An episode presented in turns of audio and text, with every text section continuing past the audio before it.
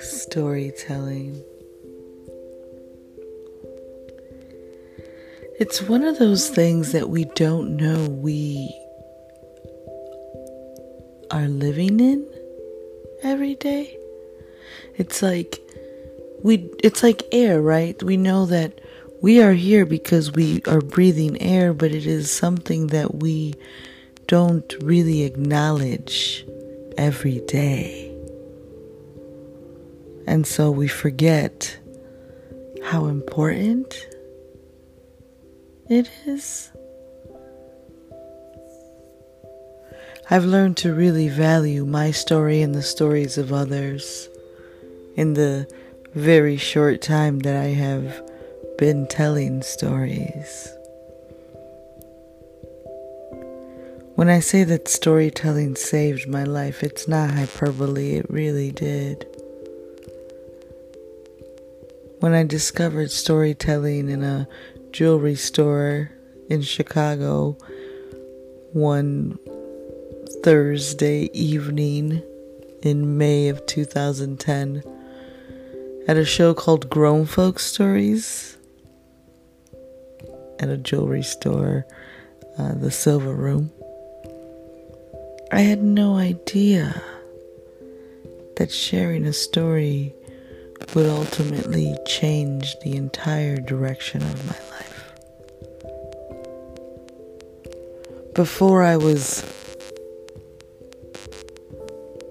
thrown on stage, I would say, I was in a very dark place, just ready to end my life. I wasn't going to commit suicide, but I wasn't going to stop anything from killing me.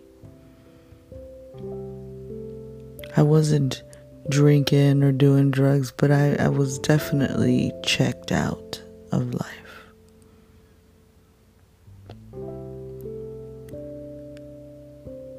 The story behind that is too long for this podcast as I only plan on making these recordings five minutes long, maybe ten.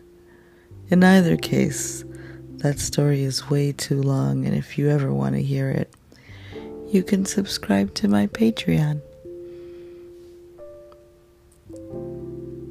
But yes. When I got on that stage and I shared that story about my son standing up to a bully and how I got to curse out a principal and a little kid in the principal's office, I really thought the world was going to judge me, or at least that room. And it turned out that people want to be connected. That people want to know that people are flawed. People do not want to stand in front of a bunch of perfect people and talk about how great their lives are.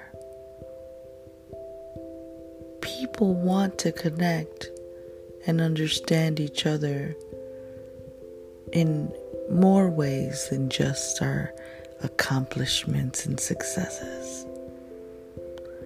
And if there is one thing storytelling taught me that I do not let go of, is to be unapologetically myself.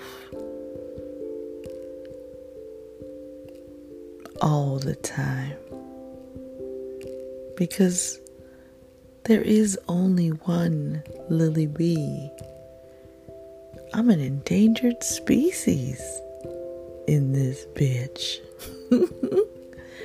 Why in the world would I hide that? Why in the world would I not protect every single part of that by letting the world know not just who I am, but why I am who I am. Thanks for tuning in to the first episode of Story Life. See you next time.